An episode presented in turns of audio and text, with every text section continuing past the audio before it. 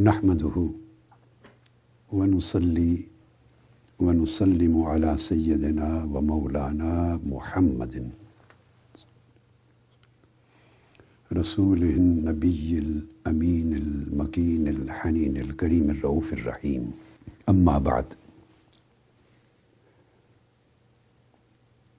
فأعوذ بالله من الشيطان الرجيم. بسم الله الرحمن الرحيم.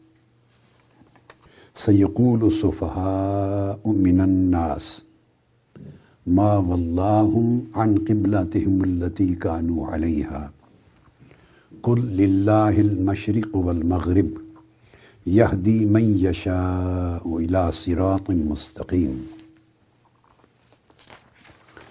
وقال تعالى وما جعلنا القبلة التي كنت عليها إلا لنعلم من يتبع الرسول ممن ينقلب على عقبيه وإن كانت لكبيرة إلا على الذين هدى الله وما كان الله ليضيع إيمانكم إن الله بالناس لرؤوف رحيم وقال تعالى قد نرى تقلب وجهك في السماء فلنولينك قبلة ترضاها فول وجهك شطر المسجد الحرام. صدق اللہ مولان العظیم معزز سامعین و ناظرین، اللہ رب العزت کا شکر ہے، جس کی توفیق سے ہم صحیح بخاری کے دروس کی شکل میں حضور نبی اکرم صلی اللہ تعالیٰ علیہ وآلہ وسلم کے مبارک الفاظ و کلمات اور آپ کے اعمال و افعال مبارکہ، آپ کی احادیث مقدسہ اور آپ کے فرامین طیبہ کو پڑھ رہے ہیں، ان کا مطالعہ کر رہے ہیں، ان کو سمجھنے، سمجھانے کی کوشش کر رہے ہیں۔ اور ان سے فہم دین کو اخذ کرنے کی تگ و دو میں لگے ہوئے ہیں۔ تاکہ ہمارے تصورات درست ہوں، مفہومات صحیح ہوں، ہماری زندگیوں سے، ہمارے ذہنوں سے جہالت، کم علمی، بے خبری، لا علمی کا ازالہ ہو اور علم صحیح کے نور سے ہمارے دل و دماغ اور ہماری زندگیاں روشن بھی ہوں اور معطر بھی ہوں۔ پچھلی نشست میں ہم نے اپنی گفتگو شرح الحدیث کے حوالے سے ختم کی تھی اور وہ حدیث نمبر چالیس تھی، صحیح بخاری کی۔ کتاب الایمان اور باب الصلاۃ من الایمان سے تھی۔ حدیث نمبر چالیس۔ اس کے ساتھ پھر صحیح مسلم کی حدیث پانچ سو پچیس یعنی فائیو ٹوینٹی فائیو ان کو لے کر پھر دیگر کتب حدیث کا مطالعہ کیا تھا۔ تحویل قبلہ کی اس مضمون کو دیگر ضروری تفصیلات کے ساتھ سمجھنے کے لیے۔ آج ہم صحیح بخاری کا یہی مضمون امام بخاری کی کتاب التفسیر سے سمجھنا چاہتے ہیں۔ وہ جو صحیح البخاری کی ہی آگے ایک کتاب ہے، جس میں قرآن مجید کی مبارک صورتوں کی منتخب آیات کی حدیثی تفسیر ہے۔ وہ تفسیر لاتے ہیں امام بخاری جو انہیں، ان کی سند سے اور ان کے طریق سے آقا علیہ السلاۃ والسلام سے یا صحابہ کرام سے منقول اور معصور تفسیر ملی ہے۔ تو ان تفسیرات قرآنیہ کو بطور حدیث نبوی وہ روایت کرتے ہیں۔ اس طرح ہر امام اور ہر محدث اپنی کتاب میں جو جامع وہ تیار کرتا ہے احادیث کی الجامع، تو اس کے اندر ایک بک، ایک کتاب کتاب التفسیر کی بھی مقرر کرتا ہے۔ اور اس کتاب التفسیر میں جتنا مواد اور کنٹینٹ ہوتا ہے، وہ ہوتا احادیث نبوی کا ہے۔ مگر وہ احادیث نبوی جو کسی موقع پر حضور علیہ السلاۃ والسلام سے قرآن مجید کی کسی آیا کریمہ یا کسی آیا کریمہ کے جز کی شرح اور تفسیر کے لیے منقول اور مروی ہے۔ یہ وہ کتاب التفسیر ہے۔ اور یہ سورہ الفاتحہ سے شروع ہوتی ہے، امام بخاری کی، صحیح بخاری کی کتاب التفسیر۔ جتنا اس کے اندر بیان کیا ہے۔ اللہ حضل کے آس پھر سورہ بقرہ ہے۔ پھر اس طرح اس کے مختلف آیات جو جو امام بخاری کو اپنی شرائط کے مطابق جن کی تفسیر نبوی صحیح صنعت کے ساتھ جو صحیح بخاری میں انہوں نے لینی ہے، ملتی ہیں، وہ درج کرتے چلے جاتے ہیں۔ اس ضمن میں جب سورہ بقرہ کی تفسیرات بیان کر رہے ہیں، مختلف آیات کریمہ کی، تو اس کے اندر ایک باب بارہ قائم کیا ہے۔ یہ جو چیپٹر ٹویلو ہے یہ دوسرے پارے کی پہلی آیت کی تفسیر پر ہے۔ یہاں سے تحویر قبلہ کا مضمون شروع ہو جاتا ہے۔ اس لیے میں نے جو آیات آج اپنے درس کی ابتدا میں پڑھی ہیں، یہ وہ آیات ہیں جنہیں امام بخاری نے کتاب التفسیر کے اندر اپنے ابواب کے عنوان کے طور پر، ہیڈنگ کے طور پہ لیا ہے۔ اور جن جن آیات کی تفسیر میں آپ آقا علیہ السلاۃ والسلام کی احادیث کی روایت لائے۔ میں نے ان میں سے کچھ حصے پڑھ لیے۔ ایک بات ذہن نشین کرنے والی ہے اب کتاب التفسیر میں باب بارہ سے لے کر باب نمبر بیس تک from twelve to chapter twenty. نو احادیث امام بخاری یہاں لائے ہیں۔ ان میں سے ایک دیگر موضوع پر ہے، تو آٹھ احادیث ہیں یہ جو تمام احادیث ہیں، اس کے اندر سوائے وہ کزال کا جعلناکم امتن وسطن کی تفسیر میں آ گئی۔ یہ آٹھ احادیث ساری اسی تحویل قبلہ کے موضوع پر امام بخاری لائے۔ آٹھ کی آٹھ۔ اب بڑی اہم اور توجہ طلب ایک بات ہے۔ وہ یہ کہ آپ ان آٹھ حدیث کو بھی پڑھ لیں، یہ ساری میرے سامنے ہیں آج۔ کتاب الایمان کی حدیث کو پڑھ لیں، پھر آگے چل کے امام بخاری اور دیگر کتب اور ابواب میں بھی بعض مقامات پر تحویل قبلہ کی حدیث لائے ہیں۔ مگر آلموسٹ ساری احادیث جو امام بخاری کے پاس ہیں، ان کی اپنی صنعت کے ساتھ اور اپنے طریق سے اور اس کے اسناد، ان شرائط کے مطابق انہیں دستیاب ہیں جو شرائط انہوں نے صحیح بخاری میں حدیث کی تخریج کے لیے مقرر کی۔ ان میں آلموسٹ تمام حدیث دو واقعات پر مشتمل ہیں یا دو واقعات کے ارد گرد ان کا ایمفسز ہے یا ان کا تذکرہ ہے اور دونوں کا ذکر ہم پچھلی نشست میں کر چکے ہیں۔ یعنی ایک یہ کہ حضور علیہ السلاۃ والسلام نے تحویل قبلہ کا حکم آنے کے بعد چہرہ اقدس مسجد حرام کی طرف فرما لیا۔ اور ایک نمازی جس نے آپ کے پیچھے نماز پڑھی تھی، وہ نماز عصر کا ذکر کرتے۔ پڑھ کے تو وہ مسجد بنی حارثہ کے پاس سے گزرا۔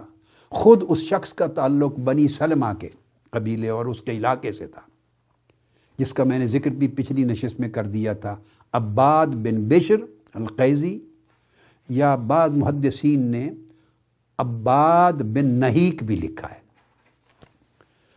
تو اس نے جا کے بتایا، بنی حارثہ میں لوگ نماز عصر پڑھ رہے تھے۔ تو اس کے بتانے پر کہ آقا علیہ السلام نے قبلہ بدل لیا ہے، تو سب نے دوران نماز اپنا رخ پھیر لیا۔ وہ میں نے تفصیل بیان کر دی۔ یا تو یہ تمام حدیث اس واقعہ کو بیان کرتی ہیں، اور یا آج کی نشست میں جن حدیث کا کتاب تفسیر میں ہم مطالعہ کر رہے ہیں آلموسٹ ساری کی ساری، ایک آدھ کو چھوڑ کر۔ وہ اگلے دن جب یہی خبر مسجد قبا میں پہنچی، تو وہ نماز کے دوران انہوں نے خبر سنی، کسی نے آ کے بتایا۔ تو حالت نماز میں، اور وہ نماز فجر تھی، انہوں نے اپنا رخ بدل لیا، گھوم گئے۔ جس کی تصویر میں نے حافظ ابن حجر اسکلانی رحمۃ اللہ تعالیٰ علیہ کے حوالے سے پچھلی نشست میں کل بیان کر دی تھی۔ کہ جب وہ گھومے اور سمت بدلی تو اس کا منظر کیا تھا؟ اس کی شکل کیا تھی؟ اب یہ ان تمام احادیث میں تذکرہ ان دو باتوں کا آتا ہے۔ ضمناً ایک بات عرض کر دوں، پھر میں اسی بات پہ آتا ہوں۔ وہ یہ کہ نماز ظہر کے وقت آقا علیہ السلام کی تحویل قبلہ ہوئی۔ نماز عصر آپ نے مسجد نبوی میں غالباً ادا فرمائی۔ پہلی جو قبلہ رخ یعنی بیت الحرام کی طرف، کعبہ شریف کی طرف۔ اور اسی شخص نے بنی ہارسا کی مسجد میں نماز عصر پڑھتے ہوئے لوگوں کو بتا دیا۔ اور دوسرا ذکر مسجد قبا کا آیا ہے۔ کسی اور مسجد میں خبر کس کس طرح پہنچی، انہوں نے کس وقت اپنے چہرے بدلے، کیا صورت ہوئی، اس کا ذکر صحیح بخاری میں یا مسلم میں نہیں ہے۔ کتب تاریخ و سیر میں آپ آگے گہرائی میں جاتے چلے جائیں تو پھر آپ کو تذکرے تھوڑے تھوڑے اور ملیں گے۔ اب نماز عصر، نماز مغرب، نماز عشاء۔ اس دن کی تینوں نمازیں اہل قبا نے کعبہ بدل جانے، قبلہ بدل جانے کے باوجود بیت المقدس کی طرف ہی منہ کر کے پڑھتی اگلی نماز فجر بھی بیت المقدس کی طرف شروع کی، وہ چوتھی نماز تھی۔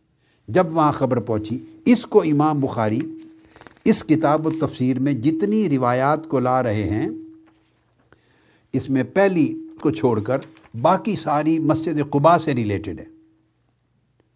ان عبداللہ ابن عمر رضی اللہ تعالیٰ عنہ چیپٹر فورٹین ہے۔ بین الناس یسلون صبح فی مسجد قباء۔ لوگ مسجد قباء میں نماز فجر، صبح کی نماز ادا کر رہے تھے۔ اس جا اجا ان فقال انزل اللہ علی النبی قرآن جب ایک شخص آیا اور ساری بات اس نے بتایا کہ آقا علیہ السلام پر یہ آیت کریمہ قرآن کی اتر گئی ہے۔ ان یستقبل الکعبہ کہ کعبہ کی طرف منہ کر لیں۔ فس سو تم بھی کعبہ کی طرف پھر جاؤ۔ فتوجہ الکعبہ، سو دوران نماز اہل قبا بھی فجر کی نماز کے دوران اسی طرح گھوم کر کعبہ کی طرف ہو گئے۔ اگلی حدیث لائے ہیں امام بخاری، وہ بھی حضرت عبداللہ بن عمر سے ہے۔ اس میں بھی وہی لفظ ہے بین الناس فی صبح بے قبا تو قبا کا ذکر کیا ہے۔ اور پھر آگے فرماتے ہیں فسط دارو بے وجوہم الکعبہ۔ ساروں نے اپنے چہرے کعبہ کی طرف پھیر لیے۔ اگلی بھی حضرت عبداللہ بن عمر سے یہی الفاظ ہیں۔ پھر اس کے بعد اگلی حدیث حضرت برا بن عازب سے ہے۔ پھر عبداللہ بن عمر سے ہے۔ پھر حضرت عبداللہ بن عمر سے ہے۔ اس کے الفاظ بھی وہی ہیں۔ بئی نمناس و فی صلاحت صبح بے قبا مسجد قبا کا واقعہ اگلی صبح کا۔ فستدارو القبلہ۔ اور قبلہ رخ پھر گئے۔ اس سے دو چیزیں میں ڈیرائیو کرنا چاہ رہا ہوں۔ ایک تو ذہن میں یہ رکھ لیں کہ قبلہ کے رخ کے تبدیل ہو جانے کا حکم آ چکا اور قبلہ بدل جانے کے باوجود اہل قبا نے تین نمازیں مکمل اور چوتھی نماز آدھی، وہ بیت المقدس کی طرف پڑھی۔ ان کی نمازیں بھی قبول ہوئی کوئی گناہ نہیں۔ کیوں؟ سمپلی کہ ان کے پاس خبر نہیں پہنچی۔ جس وقت خبر پہنچی، انہوں نے اپنے چہرے پھیر لیے۔ یہاں سے ایک شرعی مسئلہ اور اعتقادی مسئلہ۔ عقیدے کی ایک اصل یہاں سے ثابت ہوئی کہ جب تک کسی کے پاس شرعی خبر نہ پہنچے، پیغام نہ پہنچے، دلیل نہ پہنچے، اطلاع نہ پہنچے، اور وہ پہلے تصور میں یا بے خبری میں کوئی فرض ادا نہ کر رہے ہوں یا کوئی فرض اور واجب عمل ان سے ترک ہو رہا ہو یا کسی ایسی سمت پر کوئی عمل کر رہے ہیں جس سے اللہ رب العزت نے منع فرما دیا ہے، مگر بے خبری یہ ابھی تک مصدقہ خبر نہیں پہنچی تو ان کے اعمال قبول ہوں گے۔ ان پر کوئی گناہ نہیں ہوگا، کوئی مواخذہ نہیں ہوگا۔ اور ان کے وہ عمل بھی اسی طرح شرن مقبول ہوں گے جیسے دوسرے لوگوں کے عمل جو صحیح رخ کو اختیار کر چکے ہیں۔ ایک تو یہ بات ہو گئی۔ یہی نقطہ جو دور جاہلیت میں فطرت کے زمانے میں جن تک نبوت اور رسالت کا پیغام نہیں پہنچا تھا، تو ان کے اوپر عائد ہوتا ہے جو اپنی سوجھ بوجھ اور سمجھ کے مطابق اپنے آپ کو شرک سے بچائے ہوئے تھے۔ اور جو تصور الوحیت کا اور خیر کا اور دین کا، ملت ابراہیمی کا ان کے پاس تھا، اس کے مطابق جیسے ان کی سمجھ میں تھا، عمل کرتے تھے۔ تو وہ اسی طرح ان کے اعمال اور ان کا دین مقبول ہوگا۔ یہ وہ اصحاب فطرت کی طرح۔ یہ حکم ہے جو اس حدیث سے یعنی مسجد قبا کے نمازیوں کے اس عمل سے استمباد ہوتا ہے۔ اور دلائل اس کے اوپر بہت سارے ہیں، وہ تو میں نے تمثیلاً کوٹ کر دیا۔ میری اس کے اوپر پوری ایک کتاب ہے۔ وہ آج کل تباد کے مرحلے میں ہے، عربی میں ہے، شاید اس کا اردو ترجمہ بھی لاہور میں ہو گیا ہو۔ آقا علیہ السلاۃ والسلام کے آبا و اجداد کے ایمان پر اور والدین ماجدین کے ایمان پر اور آپ کے پورے شجرہ نصب شجرہ طیبہ کے مبارک اور مؤمنین مسلمین پر مشتمل ہونے پر وہ کتاب ہے۔ قرآن اور سنت کے دلائل کے ساتھ ہے وہ۔ اس میں میں نے تفصیلات دے دی۔ ایک تو یہ بات ثابت ہو گئی۔ دوسری چیز جو بڑی اہم ہے وہ یہ ہے کہ امام بخاری کے پاس جتنی احادیث ہیں، اس طرح امام مسلم کے پاس بھی موسٹلی ایک حدیث اجمالاً ذکر کرتی ہے، اس کو چھوڑ کر۔ امام بخاری کی تمام حدیث۔ جن کے پاس خبر پہنچی، انہوں نے اپنا چہرہ بیت المقدس سے پھیر کے کعبے کی طرف کس طرح کیا؟ اس مضمون پر مشتمل حدیث ہیں۔ خواہ وہ بنی حارثہ کے لوگ ہیں، خواہ وہ اہل قبا ہیں۔ مگر اصل واقعہ، جب آیت کریمہ اتری اور آقا علیہ السلام خود نماز پڑھا رہے تھے جہاں پر تھے، تو آپ نے چہرہ مبارک کس طرح پھیرا؟ اس مضمون پر مشتمل حدیث امام بخاری اپنی پوری الجامع صحیح میں کہیں نہیں لائے۔ یعنی ان کی اپنی شرائط ہیں۔ اس کے مطابق ان کی اسناد ہیں اور ان کے رجال ہیں اور ان کے روات ہیں۔ ان شرائط پر پورا اترنے والی روایت ہو تو وہ لیتے ہیں۔ اب آپ دیکھیں کہ جہاں خبر پہنچی ہے، ان واقعات کو امام بخاری نے آٹھ مرتبہ بیان کر دیا۔ مگر اصل واقعہ کہ آقا علیہ السلام کی تحویل کس طرح ہوئی اور آیت کریمہ کس طرح اتری اور وہ واقعہ اس کی صورت کس طرح پیش آئی، وہ امام بخاری نے بیان نہیں کیا۔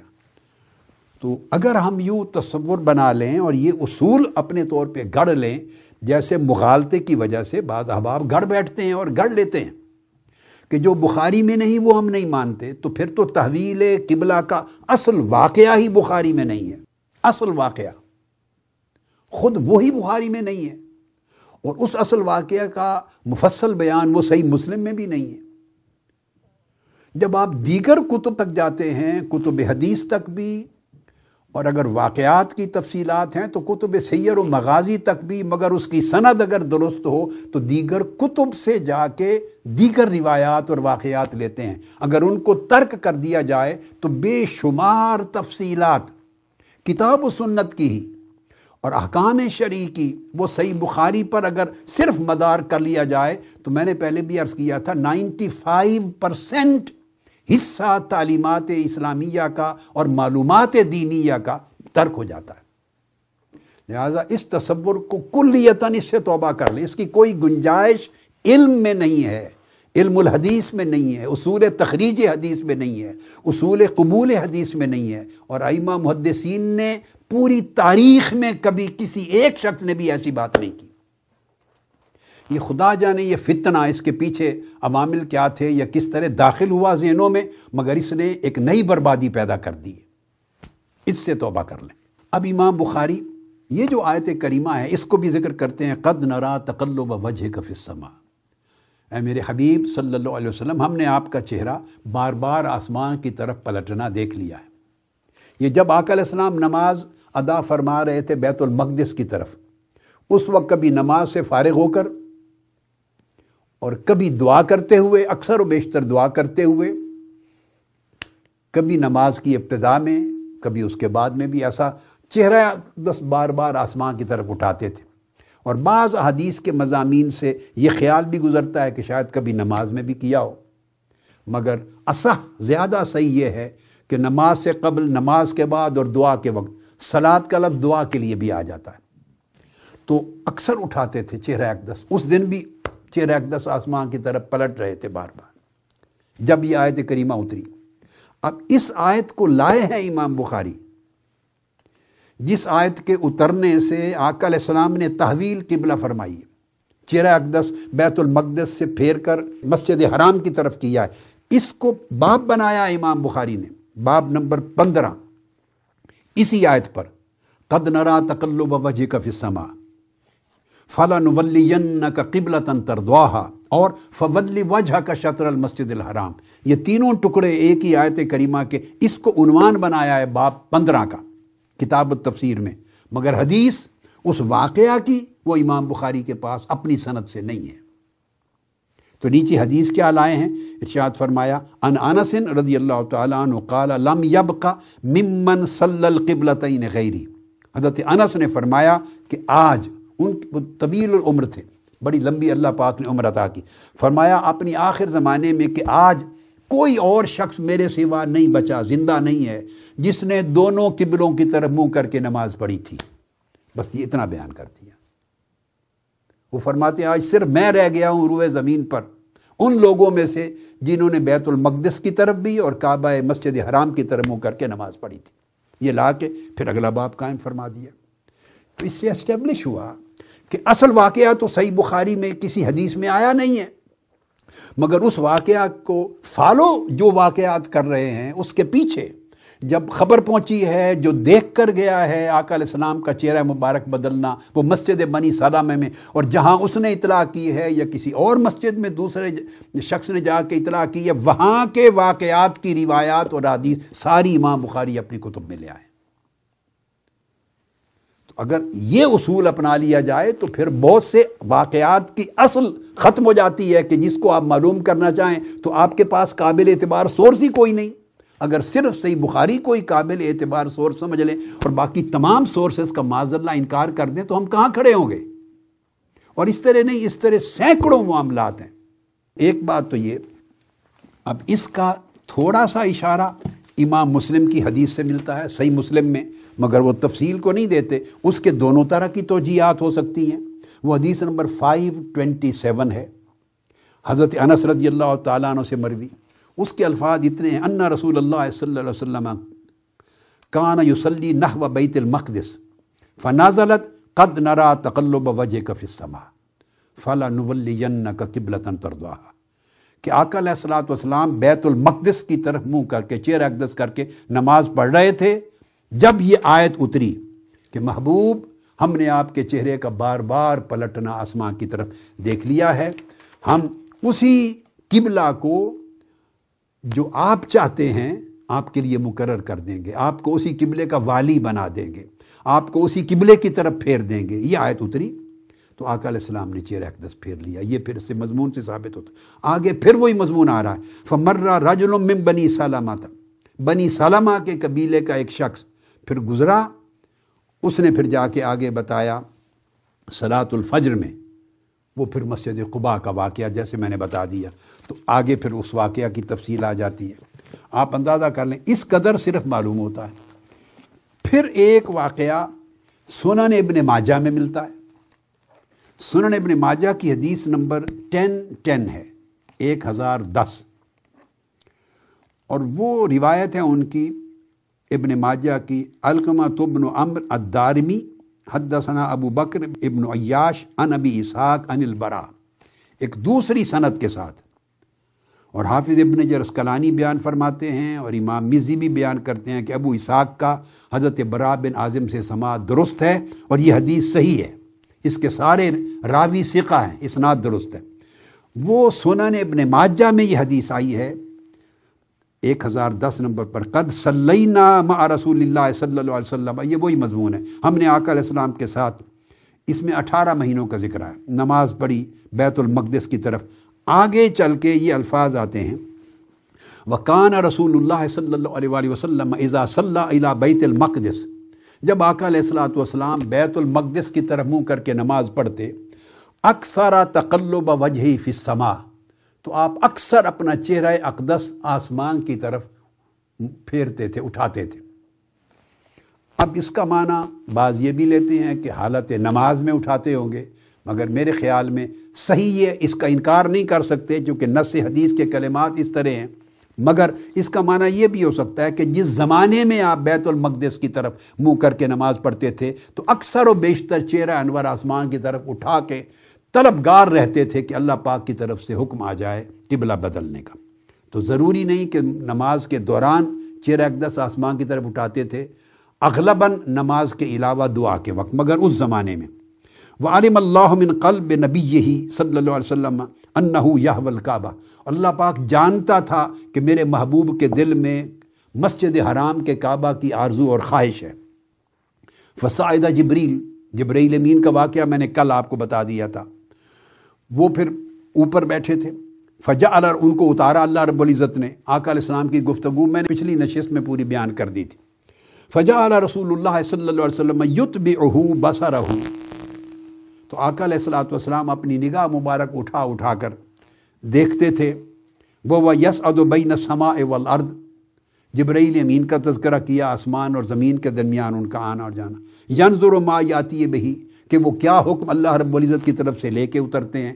چونکہ یہ بات جبرائیل امین سے ہو چکی تھی اور وہ واپس چلے گئے تھے۔ اب ان کا اترنا رہتا تھا۔ تو جب بھی اترتے تو آپ کو انتظار رہتا۔ کہ شاید حکم لے کے آئے ہوں۔ یہ بیان کر کے وہ کہتے ہیں فنزل اللہ قد نرا تقلب وجہ کا فسما ہم نے آپ کا چہرہ انور آسمان کی طرف بار بار پلٹنا دیکھ لیا ہے۔ یہ کر کے آگے پھر وہی مضمون آ گیا ہے۔ عطا آتن قال ان القبل قد صورفت الکعبہ آگے جا کے خبر دی۔ پھر دو رکتیں پڑھ چکے تھے۔ لوگ جہاں جہاں خبر پہنچی، وہ مسجد بنی حارثہ یا بنی سلمہ کے۔ اور پھر باقی دو رکتیں اس خبر کے بعد ہم نے چہرے پھیر لیے۔ اب آپ دیکھ لیں، اس میں بھی نہیں ہے۔ اب طبقات ابن سعد میں جا کر وہ پورا واقعہ آیا ہے۔ یہ بات ہے اصل لطف کی جو میں نے ساری بیک گراؤنڈ سمجھائی۔ سمجھانا مقصود یہ ہے کہ علم ایک ٹوٹیلٹی کا نام ہے۔ اس کے اندر مسادر ہیں، کتب ہیں۔ ان کتب کے درجات ثقافت میں ایک دوسرے سے اوپر، اس اوپر، اس سے اوپر۔ فوق کل ذی علم علیم۔ درجات ثقافت متفاوت ہیں، مختلف ہیں۔ کوئی چیز یہاں سے ملتی ہے، کچھ اس کتاب سے ملتی ہے، کچھ اس کتاب سے ملتی ہے۔ اگر عقائد اور احکام کا باب ہو، تو اس کے لیے حدیث کا صحیح ہونا واجب ہے۔ مگر اگر فضائل کا ترغیب و ترہیب کا باب ہو یا تفسیر و تشریح کا باب ہو، تو اس کی شرائط اور ہیں۔ وہ دیگر کتب سے مختلف شرائط پر پورے اترنے والی صنعت کے ساتھ دیگر ائمہ کے طورق سے بھی ملے، تو ائمہ نے ہر قسم کی چیز کو قبول کرنے اور قبول نہ کرنے کی شرائط اور اصول الگ وضع کی ہیں قواعد وضع کی ہیں ایک ہی طرح کا قاعدہ ہر قسم کے سبجیکٹ پر عائد نہیں ہوتا۔ تفسیری روایات کے قبول کی شرائط اور ہیں، حدیث کے قبول کی شرائط اور ہیں۔ حدیث اگر عقیدہ اور حکم کو ثابت کرنے کے لیے ہو تو اس کی شرائط اور ہیں۔ اگر کوئی فضیلت ثابت کرنے کے لیے ہو اور خبر دینے کے لیے ہو یا ترغیب و ترہیب کے لیے ہو اور زہد کے لیے ہو تو اس کی شرائط اور ہے کمزور ہے اس میں حدیث ضعیف بھی بالکل مقبول ہے، بالاتفاق۔ تمام ائمہ حدیث کے اتفاق سے قبول ہے۔ یہ قاعدہ ہے اصول حدیث کا۔ تو اگر تاریخ اور سیرت سے متعلق کوئی تفصیل ہو تو اس کے شرائط اور قواعد اور ہیں، تو اہل سیر کے اور ہیں، اصحاب حدیث کے اور ہیں، اصحاب تفسیر کے اور ہیں، تو اصحاب اصول دین کے اور ہیں، اصحاب فقہ کے اور ہیں۔ تو اس میں طبقات ابن سعد سے حضرت عبداللہ ابن عباس رضی اللہ تعالیٰ عنہ سے مروی۔ اس کے اندر آیا ہے کہ آقا علیہ السلاۃ والسلام نماز پڑھا رہے تھے اور وہ ظہر کی نماز تھی، جس کا میں نے ذکر کیا مسجد بنی سالمہ تھی۔ کہ اس دوران پھر آقا علیہ السلام کو، ثم عمر یوجہ الى المسجد الحرام، فاستدار الیہ ودار معه المسلمون۔ اس دوران حکم آیا تو آقا علیہ السلام نے بھی چہرہ اقدس پھیر لیا اور مسلمان بھی پھر گئے سارے۔ اور پھر اس کی وضاحت کرتے ہیں بلزارہ رسول اللہ صلی اللہ علیہ وسلم، ام بشر بن البراء بن معرور فی بنی سلمہ۔ آقا علیہ السلام والسلام بشر ابن البراء بن معرور کی والدہ کہ گھر تشریف فرما تھے بنی سلامہ میں آقا علیہ السلام تشریف لے گئے تھے۔ فسانہ اطلح تعامن اس نے آپ کے لیے کھانا بنایا تھا۔ دعوت تھی آقا علیہ السلام کی۔ فہانت ظہر نماز ظہر آ گئی۔ کا وقت آ گیا۔ فہانت ظہر و فصل اللہ رسول اللہ صلی اللہ علیہ وسلم بیاساب ہی رکعتین تو آقا علیہ السلام نے پھر نماز ظہر ادا فرمائی۔ دو رکتیں پڑھ لی تھیں ثم او میرا یوجہ الکعبہ پھر دو رکتوں کے بعد نماز کے دوران ہی تعویل قبلہ کا حکم آ گیا۔ فستدار الکعبہ وسطبل المیزاب تو آقا علیہ السلام نے پھر کعبہ شریف کی طرف چہرہ اقدس کر لیا، بیت المقدس سے پھر گئے، تو اس طرف میزاب تھا۔ ادھر چہرہ کیا، وہ مسجد بنی سلمہ آج تک مسجد قبلتین کہلاتی ہے۔ فسمی المسجد مسجد القبلتین۔ اب چونکہ اصل واقعہ قرآن سے ثابت ہو گیا نا، یہ قرآن مجید کی دوسرے پارے کا پورا رکوع واقعہ پر آ گیا۔ اور بخاری مسلم کی حدیث اس واقعہ پر نہیں، مگر اس واقعہ کے متعلقات جو لوازم ہیں، ان کے اوپر آ گئے، رہ گیا واقعہ۔ لہٰذا وہ واقعہ کتب سیر سے بھی ثابت ہو جائے اور سیر کے قواعد کے مطابق صنعت صحیح ہو، جو قابل قبول ہو، اس کو ایکسیپٹ کریں گے۔ اس طرح علم مکمل ہوتا ہے۔ اگر آدمی ایک اصول کو لٹھ بنا لے اور باقی ساری ڈھیریوں کو توڑنا شروع کر دے، کہے کہ میں تو اس لٹھ کے سوا کسی کو مانتا ہی نہیں، تو وہ دین کا بالکل مذاق بن جائے گا۔ معلومات تباہ ہو جائیں گی، پورا تصور دین کا ختم ہو جائے گا۔ چھوٹے چھوٹے جز ہر کوئی لے کے اپنی منشا میں لے کے پھرتا ہوگا۔ تو دین کی ٹوٹیلٹی مکمل نہیں ہوتی جب تک علم کے تمام مسادر خواہ وہ تفسیر سے آئے ہیں خواہ وہ حدیث سے آئے ہیں خواہ وہ سیر و مغازی سے آئے ہیں۔ وہ تمام مسادر جو مروی ہوئے ہیں، سب صحابہ کرام اور تابعین، اتباع و تابعین اور صلف صالحین کے اسی زمانے میں، مگر ان کی شرائط کم و بیش ہیں۔ ان تمام مسادر سے استفادہ نہ کیا جائے۔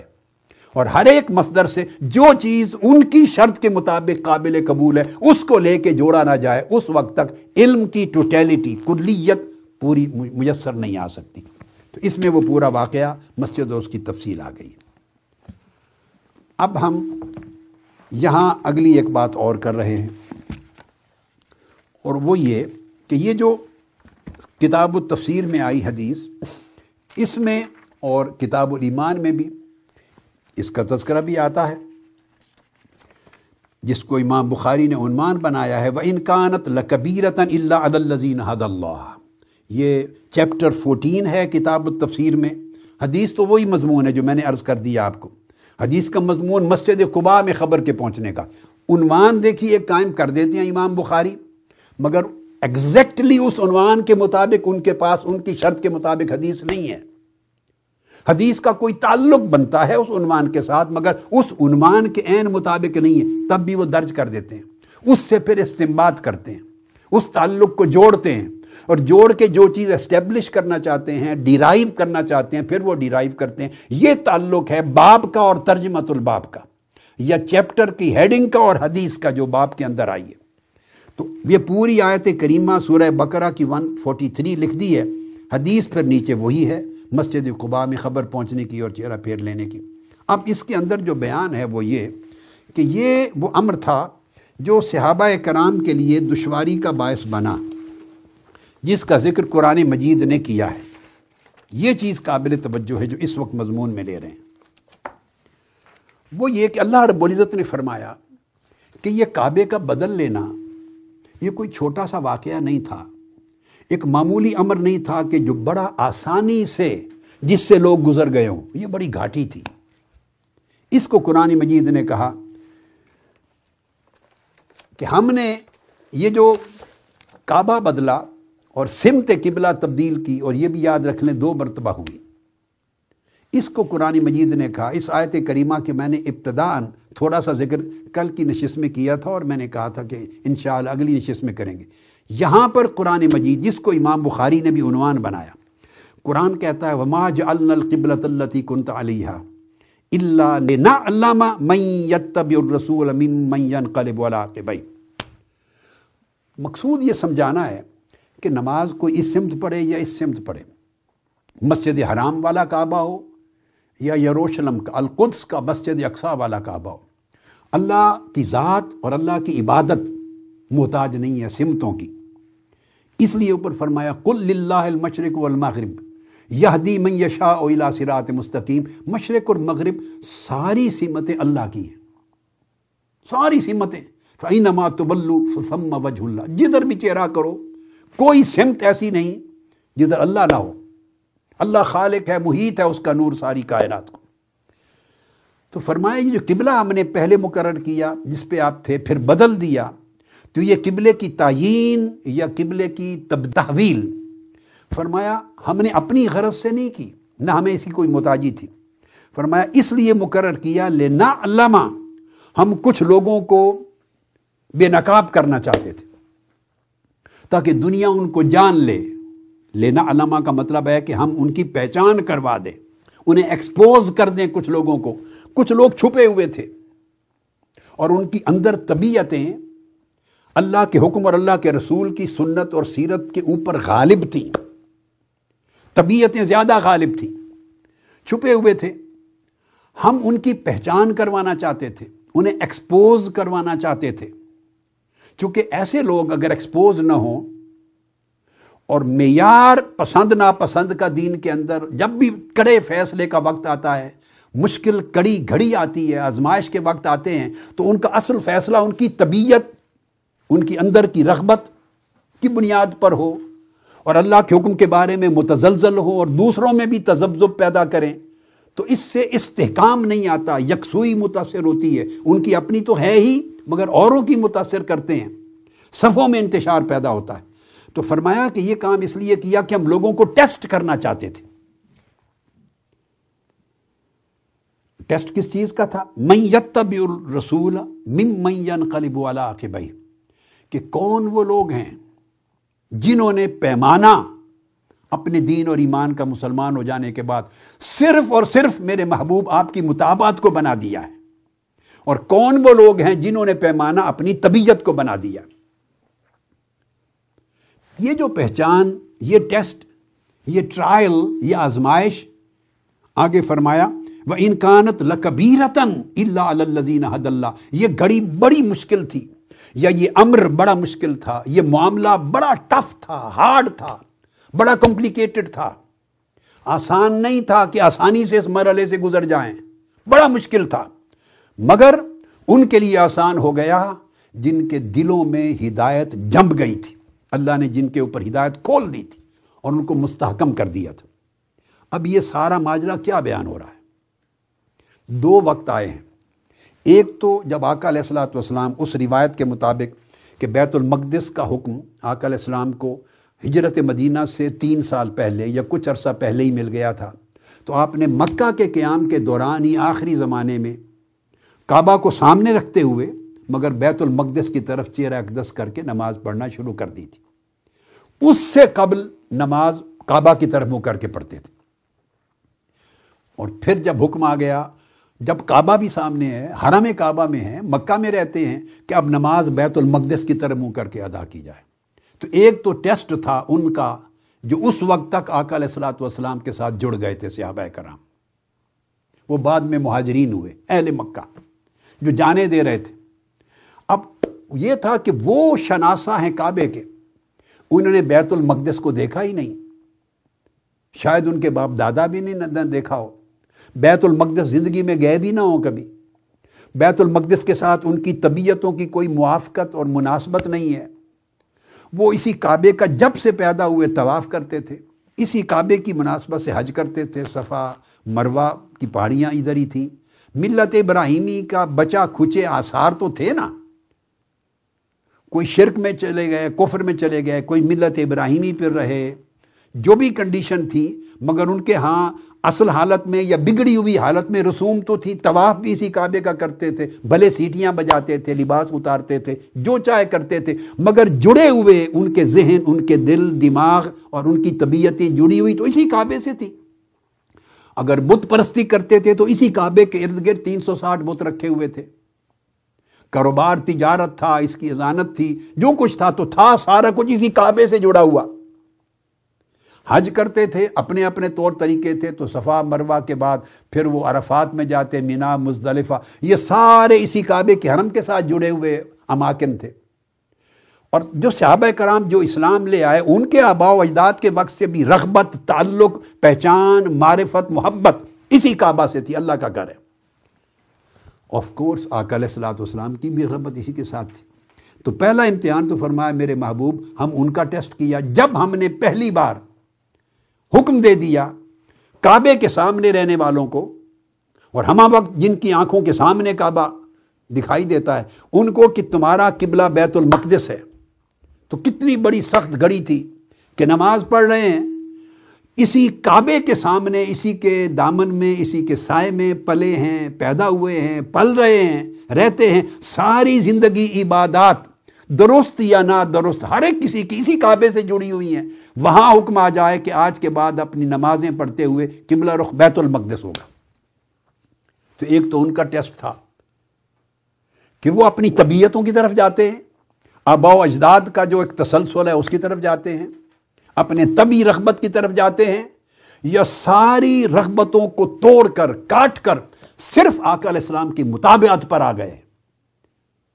اور اپنے ذاتی فیصلے، اپنی طبیعت سے، ذوق و شوق سے، اپنی ذاتی خاندانی آبا و اجداد کی جان پہچان سے، رسم و رواج سے، ہر چیز سے کٹ کر، ہر چیز کا مرکز، محور، اصول، بنیاد، قاعدہ، کلیہ آقا علیہ السلام کے فرمان کو بنا لیا ہے۔ حضور کی مطابق، وہ ادھر منہ کر کے نماز پڑھا دیں تو یہ ہمارا کعبہ ہے۔ وہ ادھر سے پھر جائیں تو وہی ہمارا قبلہ ہے۔ جدھر آقا چلے جائیں وہی قبلہ ہے۔ تو دیکھنا یہ ہے کہ وہ اپنی طبیعت کے اوپر کھڑے ہیں یا میرے محبوب آپ کی مطابعت پر آ گئے۔ کس میں فنا ہے؟ ایک تو یہ آزمائش تھی اس وقت جب بیت المقدس کا حکم آیا۔ اور صاف ظاہر ہے، یہ بڑی آزمائش تھی، اس سے بھی بڑھ کر کے کوئی وہی بھی نہیں اتری تھی قرآن کی صورت میں۔ کتنا بڑا ٹیسٹ تھا۔ اور وہ ابتدائی مسلمان کتنے کامیاب نکلے۔ ان کے ایمان کا مرتبہ اندازہ کر لیں، کتنا عظیم تھا۔ ان میں چاروں خلفۂ راشدین انہی میں شامل ہیں۔ صدیق اکبر، فاروق اعظم، عثمان غنی، علی المرتضیٰ، کرم اللہ وج الکریم اور باقی صحابہ کرام۔ تین سو، ساڑھے تین سو کے قریب ہجرت مدینہ سے پہلے مسلمان ساڑھے تین سو ہو گئے تھے۔ وہ زمانہ جو مارے بھی کھا رہے ہیں، مظالم بھی برداشت کر رہے ہیں، ان کی استقامت دیکھیے کہ وہ انکانت لکبیرتن میں کتنا بڑا مرتبہ الزین حد اللہ کا پایا انہوں نے، کتنی ہدایت کا مرتبہ پایا کہ سارا کچھ دیکھ کر انہوں نے چیلنج نہیں کیا اس فیصلے کو کہ کعبہ بدل دیا ہے۔ اور ایک ایسا کعبہ بن گیا ہے جسے ہم نے زندگی میں دیکھا ہی نہیں، باپ دادا نے نہیں دیکھا۔ اور ان کی ساری رغبتوں کی تاریخ اس کعبہ کے ساتھ ہے۔ تو پہلا ٹیسٹ ان کے لیے تھا کہ جب وہ ایمان بالغیب لے آئے اور آقا کے ہو گئے، اب انہیں اس امر سے بھی غرض نہ رہی کہ آپ یہ بتاتے ہیں کہ جبرائیل نے آ کے یہ اطلاع دی ہے، یا قرآن کی آیت اتری ہے، یا قرآن کی وہی آئی ہے۔ اب ان کو اس سے بھی سروکار نہیں، چونکہ وہ بھی تو حضور ہی فرما رہے ہیں صلی اللہ علیہ وسلم۔ کہ جبرائیل آئے یہ قرآن کی آیت اتری ہے کہ آج کے بعد کعبہ یہ ہے۔ تو یہ بھی تو فرمان تو آقا علیہ السلام کا ہی ہے۔ انہوں نے تو جبرائیل امین کو نہیں سنا۔ نہ جبرائیل امین کی زبان سے سنا ہے، نہ ان کو آتے اترتے دیکھا ہے۔ تو تب بھی تو حضور ہی پر اعتماد ہے۔ اور اگر جبرائیل امین نہیں آئے، آیت قرآن مجید کی لے کر اور اللہ رب العزت نے حضور کو رہنمائی فرما دی ہے ڈائریکٹ، تو تبھی تو آقا فرما رہے ہیں۔ اور یہ بڑا امتحان اس لیے تھا کہ آیت قرآنی کا بھی ریفرنس نہیں ہے۔ خود آقا علیہ السلام نے چہرہ بدل لیا اللہ کے امر پر۔ تو وہ مطابعت محمدی میں اتنے فنا ہو گئے تھے، اتنے فنا ہو گئے تھے کہ انہوں نے اپنی ساری طبیعتوں کو اور طبی رغبتوں کو اور طبیعت کے فیصلوں کو اور رجحانات کو بالکل جڑ سے کاٹ دیا تھا۔ یہ ایمان کی اصل ہے۔ یہاں سے ایمان شروع ہوتا۔ ہے اور پھر یہ گھڑی، یہ جو آیت کریمہ اتری ہے اتری مدینہ پاک میں۔ اشارہ اس کا یا تو اس پہلی سچویشن پر ہے دو سچویشنز پر اشارہ ہے۔ مفسرین نے الگ الگ بیان کیا ہے۔ یا اغلباً دوسری سچویشن پر ہے کہ ایک بار اندازہ کر لیں ان کے ایمان کا حال کہ ایک بار قبلہ بدلا ہے۔ آبا و اجداد کا کعبہ چھوڑ کر بیت المقدس کو قبلہ بنایا ہے۔ مدینہ گئے ہیں۔ سولہ سترہ مہینے اسی پر قائم رہے ہیں جو تسلسل بن گیا تھا۔ اور سترہ مہینے کے بعد پھر حکم آیا ہے۔ آقا علیہ السلام نے حالت نماز میں چہرہ ایک دس بدل لیا، پھیر لیا اور پھر دوبارہ پلٹ کے کعبۃ اللہ کی طرف آ گئے۔ فرمایا، ان کانت لکبی رتن یہ بہت آزمائش کی گھڑی تھی۔ آزمائش کی گھڑی کیوں تھی؟ طرح طرح کے ایفیکٹس ہو رہے تھے۔ اور یہود، انہوں نے ایک پروپی گنڈا شروع کر دیا تھا۔ وفود بن کر ہر جگہ جا کے، ایک ایک گھر جا کے فتنہ پیدا کر رہے تھے۔ آقا علیہ السلام کی خدمت میں آ گیا، آقا علیہ السلام کی بارگاہ میں پورا وفد یہود کا آ گیا۔ ایک پورا وفد آ گیا یہود کا۔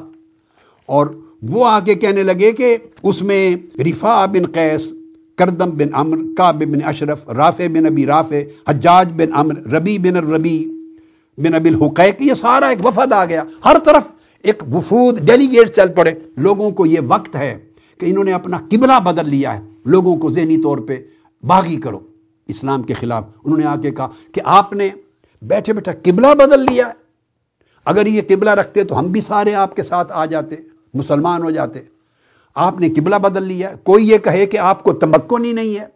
اور مسلمان جو تھے، جو مدینہ پاک میں یہود تھے قدم پہلے، اور یہود میں سے بھی کئی لوگ اہل کتاب ایمان لے آئے تھے نا، تو ان کا تو تعلق صدیوں سے بیت المقدس سے چلا آ رہا تھا۔ تو وہ یہود اہل کتاب جو ایمان لائے تھے ان میں سے، تو ان کی تو، ان کے لیے بھی دوری آزمائش تھی کہ ان کا تو دو ہزار سال کے قریب تاریخ تھی بیت المقدس سے جڑے رہنے کی، ان کا کعبہ بدل گیا۔ مدینہ پاک کے دیگر مسلمان جو ہوئے تھے مشرقین عرب میں سے، ان کے لیے چیلنج تھا کہ ڈیڑھ سال جس کعبے پر جمے رہے یکا یک وہ بدل گیا۔ اب کیا کریں؟ لوگ تانے دے رہے ہیں کہ کعبہ بدل لیا ہے، کل کو کچھ اور چیزیں بدل لیں گے۔ اور جو مکہ سے آئے تھے ان کے لیے اور دو گنا بڑھ کر چیلنج تھا کہ پہلے وہاں ایک بار کعبہ بدلوایا ہے قبلہ، مکہ چھوڑ کے بیت المقدس بنا۔ تو ایک بار اہل مکہ نے مشرقین نے تانے دیے ہوں گے۔ پھر یہاں آئے، ڈیڑھ سال یہاں رہے، اس کے بعد پھر پلٹ کے ادھر ہی آ گئے۔ اب لوگ کہتے تھے اگر پلٹ کر ادھر ہی آنا تھا تو کعبے کو پہلے کیوں چھوڑا؟ اور یہ کہتے تھے کہ جس پر آپ چلے آ رہے ہیں، مکہ میں بھی جس کی طرف منہ کر کے نماز پڑھتے تھے اور ڈیڑھ سال سے پڑھتے تھے، اس کو بدل دیا، ادھر آ گئے۔ تو ایک تانا تھا ہر طرف۔ کوئی کہتا تھا کہ صحابہ کرام سے پوچھتے تھے کہ اب تم نے کعبہ بدل لیا، تو وہ جو بیت المقدس کی طرف منہ کر کے پڑھتے تھے، کیا وہ ہدایت پر تھے اس وقت تم؟ یا گمراہی پر تھے؟ اگر ہدایت پر تھے تو چھوڑا کیوں ہے ہدایت کو؟ اگر معذ اللہ گمراہی پر تھے، اب ہدایت پر آئے ہو، تو جو تمہارے ساتھی فوت ہو گئے، ان کا کیا بنے گا ایمان کا؟ اب وہ اس عرصے میں جو وفات پا گئے تھے، وہ بھی متفق علیہ تو دس کا ذکر آتا ہے۔ متفق علیہ، دس کا ذکر آتا ہے۔ علاوہ بھی ان کے کئی ہوں گے۔ ابو داود میں ہے ترمزی میں ہے، سید بن حبان میں ہے، حاکم میں ہے، حضرت عبداللہ بن عباس رضی اللہ تعالیٰ عنہ سے۔ کہ مکہ میں کچھ تھے، عبداللہ بن شہاب مطلب بن اظہر ابن عمر العامری، حتاب بن الحارث، عمر بن امیہ، عبداللہ بن الحارث، عروہ بن عبد العضا ادی بن ندلہ یعنی یہ وہ ایسے کئی لوگ تھے کہ جو نماز فرض ہونے کے بعد نماز پڑھتے رہے اور تعویل قبلہ سے پہلے جن کی وفات ہو گئی، اور اور بھی اس کے علاوہ ہوں گے۔ اب وہ کہتے تھے تمہارے ان لوگوں کا کیا بنے گا؟ پھر کوئی تانا دیتا تھا کہ اب یہ قبلہ بدل گیا، کیا خبر کہ پھر اسی پر رہیں گے، کل کو پھر بدل جائے۔ گویا وہ اسلام کے بارے میں آکل اسلام کی نبوت و رسالت کے بارے میں لوگوں کے ذہنوں میں ایک انتشار، ایک تذبذب پیدا کر رہے تھے۔ یہ کیفیت تھی۔ تو ادھر یہ پریشان تھے کہ پھر قبلہ بدل گیا۔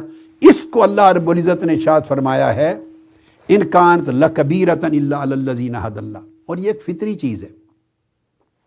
اس میں صرف برائی کا عنصر نہیں ہے، یہ بشریت ہے انسان ہے۔ انسان جہاں پیدا ہوا ہو، اس کی پرورش ہوتی ہے، اس کا ایک ماحول ہوتا ہے، اس کا ایک کلچر ہوتا ہے، اس کی طبیعت جس ماحول میں اور اس سے اس کے تصورات قائم ہوتے ہیں اور وہ تصورات زندگی میں جڑے ہوتے ہیں۔ یہ ضروری نہیں ہے کہ برے ہوں، اور یہ بھی ضروری نہیں کہ اچھے ہوں۔ اچھے، برے ہر قسم کے، جس سوسائٹی میں آپ پیدا ہوں تو تصورات ہوتے ہیں۔ پاکستان میں کوئی پیدا ہوا ہے تو پاکستان کی سوسائٹی کے تصورات سے اس کا مزاج اور اس کی طبیعت بنے گی۔ کوئی انگلینڈ میں، کینیڈا، امریکہ میں، ویسٹرن ورلڈ میں پیدا ہوا ہے، تو اس کے جو تصورات ہیں ذہن میں اور ترجیحات اور پسند، ناپسند، یہ سارے اپنے کلچر سے، اپنی فیملی سے، اپنی سوسائٹی سے لیتا ہے بچہ۔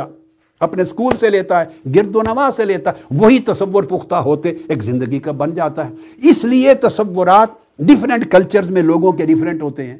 طبیعتیں ڈفرینٹ ہوتی ہیں، مزاج ڈفرینٹ ہوتے ہیں۔ شادیاں جب اگر الگ کلچر کے لوگوں کی، بچوں کی ہو جائیں تو مشکلات پیدا ہوتی ہیں۔ مزاج کی انڈرسٹینڈنگ اس میں دشواریاں آتی ہیں چونکہ وہ بالکل سارا سمجھیں اس کی تشکیل ڈفرینٹ ہوتی ہے یہ ایک نیچرل ہے، یہ پروسیس نیچرل ہے۔ سو یہ وہ نیچرل پروسیس ہے جس کی طرف قرآن نے اشارہ کیا۔ یعنی کسی کی بدنیت ہی نہیں تھی۔ یا یہ نہ کہیے کہ عقیدہ کمزور تھا۔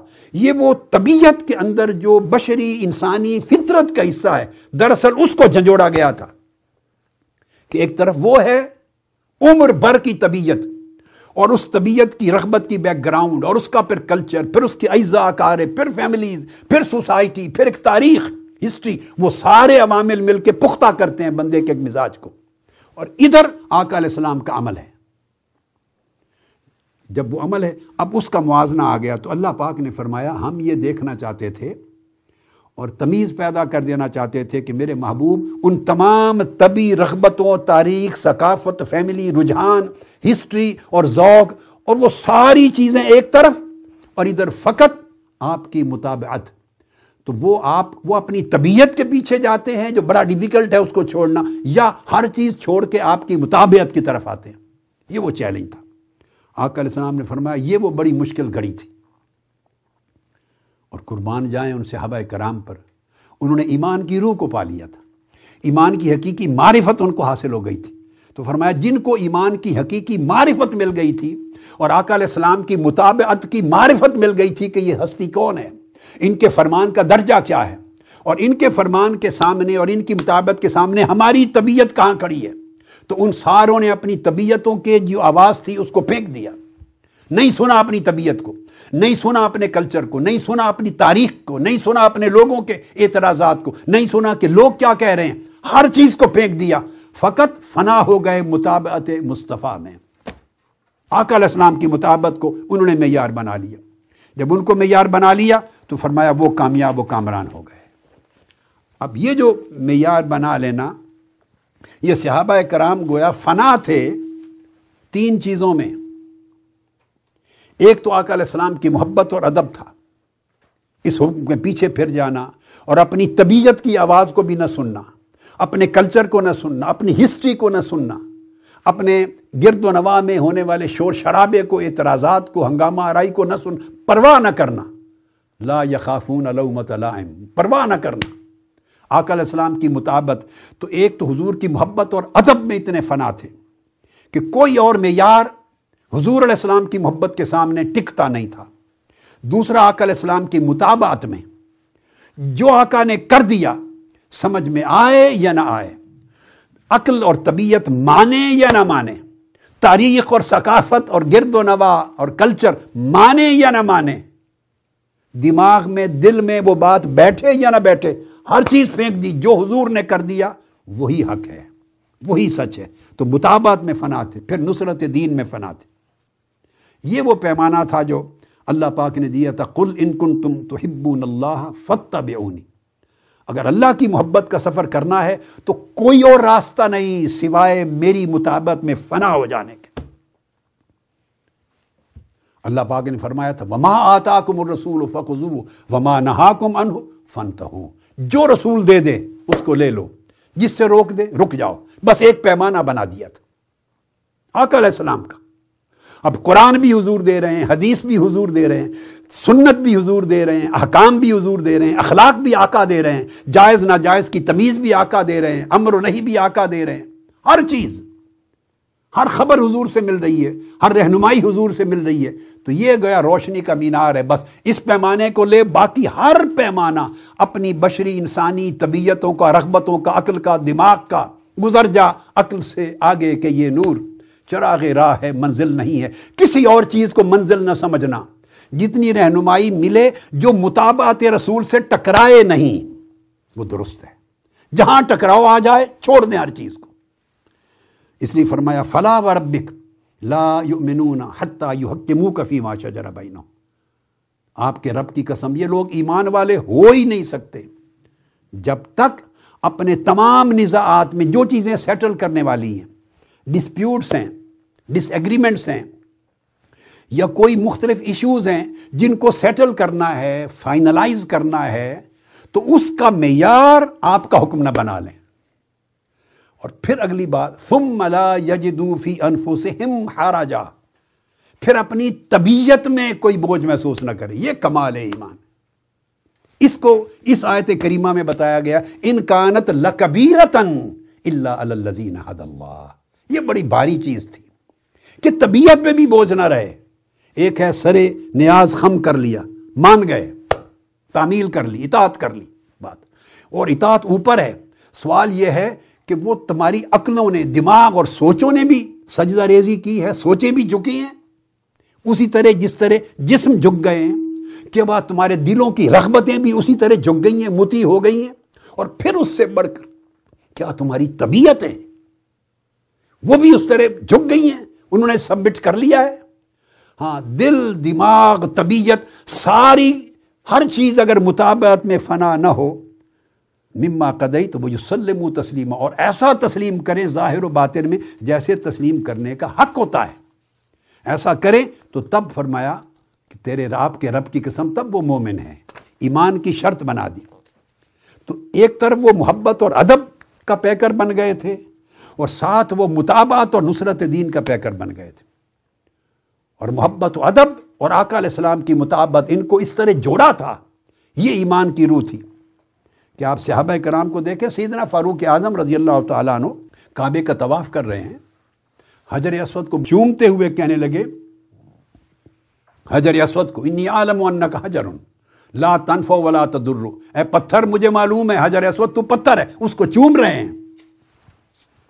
اس سے گناہ بخشونے کی امید رکھے ہوئے ہیں کہ اس چومنے کے عمل سے اللہ گناہ بخشے گا۔ مگر کہتے ہیں، مجھے معلوم ہے تو پتھر ہے، میرے نفع نقصان کا مالک نہیں۔ فرمایا، واللہ لا قبل تو ابدا، لولا رائے تو رسول اللہ صلی اللہ علیہ وسلم خدا کی قسم، کبھی تمہیں نہ چومتا اگر مصطفیٰ کے لب نہ لگے ہوتے۔ تو گویا وہ عمل جو کر رہے ہیں، اس مطابعت کے اندر بھی محبت رسول ہے۔ اس طرح جوڑ دیا تھا، محبت اور مطابعت کو۔ اس طرح آقا علیہ السلام نے ایک صحابی سے فرمایا، اس نے سونے کی انگوٹھی پہنی ہوئی تھی۔ یہ محبت اور مطابعت کا جوڑ دیکھیں کیسا تھا۔ اسے زندگی میں اپنانا ہے، یہ ایمان کی کامیابی۔ فرمایا، مردوں کے لیے حلال نہیں ہے، لے کے اتار کے پھینک دی۔ وہ بعد میں آقا علیہ السلام تشریف لے گئے، وہ گھر جانے لگا۔ صحابہ کرام نے کہا، لے جاؤ، اٹھا کر آپ اپنی وائف کو دے سکتے ہیں، باقی خواتین کے لیے حلال ہے، مردوں کے لیے۔ اس نے کہا، مجھے متا ہے مسئلے کا، مگر جس شے کو میرے مصطفیٰ نے پھینک دیا ہے، میں اس کو اٹھا کے گھر ہی نہیں لے جا سکتا۔ یعنی مطابعت میں محبت اتنی بھر گئی تھی، معیار بن گئے تھے۔ آقا علیہ السلام ایک مرتبہ مسجد میں تشریف لا رہے ہیں، اپنے جوڑے اتار دیے۔ کسی کو نہیں بتایا کیوں اتار دیے؟ صاف پاک جوڑے ہوتے ہیں، آپ تشریف لاتے تھے۔ دیکھتے سارے صحابہ نے جوڑے اتار کے ایک طرف کر دی آقا علیہ السلام نے پوچھا، تم نے کیوں اتار دیے؟ حضور، ہم نے کیوں کا کبھی سوچا ہی نہیں ہے۔ آپ نے اتار دیے، بس ختم، ہماری اینڈ ہو گئی۔ آقا علیہ السلام نے فرمایا، مجھے تو جبرائیل نے آ کے خبر دی کہ میرے جوڑوں کے نیچے کچھ لگی ہوئی تھی، کیچڑ لگا ہوا تھا۔ تو اتار دیے، صاف نہیں تھے۔ تو فرمایا، حضور، یہ تو آپ کو خبر دی، ہم تو صرف آپ کو دیکھتے ہیں، وہ ہمارا معیار ہے۔ یعنی حکمت نہیں معلوم۔ حضرت عبداللہ بن عمر ایک راستے میں جا رہے ہیں، حدیث پاک میں، اپنا اونٹ لے کر گھمانے لگے، اپنا اونٹ۔ اپنا اونٹ گھمانے لگے۔ تو کسی نے پوچھا، یہ اس جگہ پہ ایسے اونٹ کو کیوں چکر دلا رہے ہیں؟ حضرت عبداللہ بن عمر رضی اللہ تعالیٰ نے فرمایا، مجھے یہ تو معلوم نہیں ہے۔ کیوں؟ ہم نے کبھی نہیں سوچا، حکمت کبھی نہیں دیکھی۔ ایک دفعہ سفر پہ آقا کے ساتھ تھا، آقا علیہ السلام نے اپنی اونٹنی کو چکر دلوائے تھے۔ بس میں تو حضور کی اس عمل کو اپنی زندگی میں جاری کیے ہوئے تو وہ کیوں میں نہیں جاتے تھے؟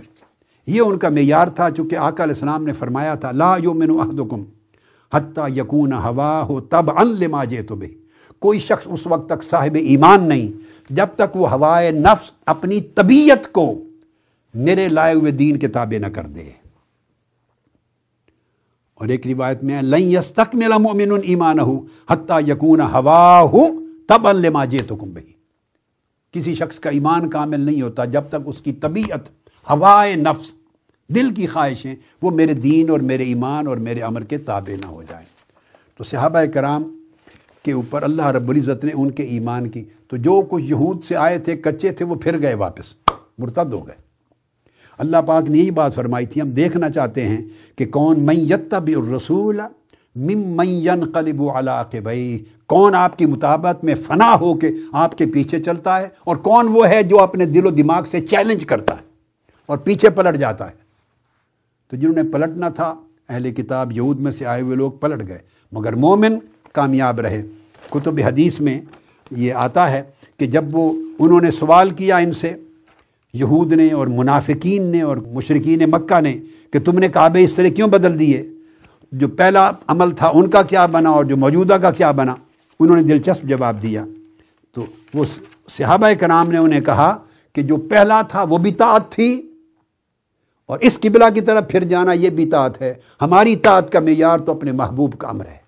آقا علیہ السلام نے جدھر رخ کر لیا، ہم نے تو اس کے پیچھے پھر لانا طاعت بنا لیا۔